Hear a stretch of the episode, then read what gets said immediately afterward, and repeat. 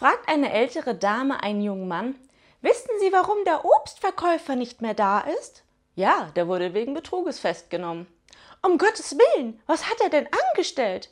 Er hat die Stachelbeeren rasiert und als Weintrauben verkauft.